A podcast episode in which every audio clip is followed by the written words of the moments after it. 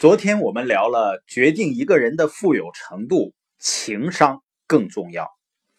富爸爸说呢，财商就是百分之九十的情商加上百分之十的其他技能。而十六世纪的鹿特丹的人类学家伊拉斯莫呢，他用二十四比一的比例说明情感大脑和理智大脑的力量对比。换句话说呢，就是情感处于主要地位，情感的力量是理智力量的二十四倍。我们所有的人啊，只要是有点人性的，都经历过情感战胜理智的情况。很多人是不是有经过这样的事儿？出于愤怒，说出一些我们后来希望没有说过的话。被某个我们知道并不适合自己的人吸引，仍然跟他们一起出去。更糟糕的是呢，还跟他们结婚了。故意做某事儿去伤害我们所爱的人，因为我们被伤害了。还有的人呢，经常会感到心碎，并且好久不能恢复，总是感到郁闷，经常会受到。别人不良情绪的影响，使自己的情绪陷入低谷。还有的时候呢，情感的力量超过二十四倍，比如说上瘾，对某种食物、烟酒、毒品等上瘾的症状。还有一些是恐惧症，比如说对蛇的恐惧、恐高，或者是有的人害怕黑暗。或者像我一开始的时候，我对陌生人是有着恐惧的。这些呢，和其他一些行为通常都是百分之百的是由情感驱动的。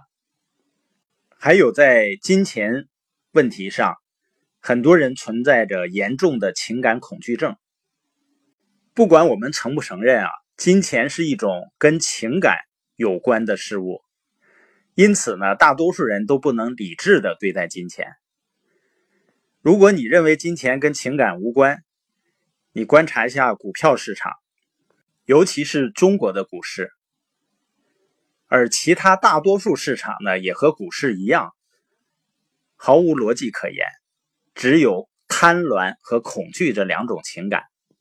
生活中呢，很多人都认为自己是理性的，是理智的，是有逻辑的。实际上，就像我们前几天所说的，新泰股份因为严重违规被勒令退市，而且永远不能再重新上市。在这种情况下，在它连续跌停到今天已经十一天了，仍然每天有人如飞蛾扑火般的去购买新泰股票。实际上，它更证明了，当一个人贪婪的。情绪贪婪的情感出来以后，他的智商已经基本上是不能用了。所以在生活中，你会发现，容易上当受骗的人，往往就是那些内心特别渴望快速甚至一夜暴富的人。那带有浓厚情感的思想带来的问题是什么呢？就是他听起来很有道理，比如说意象线的人。当他有恐惧的时候，他的逻辑是这样的：要安全的形式，不能冒风险。这个话我们会不会很熟悉呢？但是对于 I 象限的人来说呢，这种想法完全没有道理。他认为呢，你要驾驭风险，要学会驾驭风险的能力。他认为最大的冒险是你不去承担任何的风险。如果你想知道你是情感思考型还是理智思考型，有一个方法呢，就是注意你在交谈中是否经常使用“感觉”这个词。比如说呢，许多由情感或者感觉支配的人会这样说：“哎呀，我今天不想锻炼了。”很明显呢，在理智上他们知道自己应该锻炼，但是情感在控制他们。许多人终生呢在财务方面挣扎，就是他不能控制自己的感觉，他们甚至让感觉支配自己的思想。你听没听到有人会这样说？我觉得自己不喜欢做这个事情，虽然它看上去不错。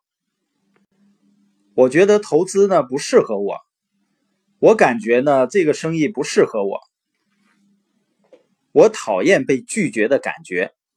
你发现这些话语都是来自情感，而不是理智的思想。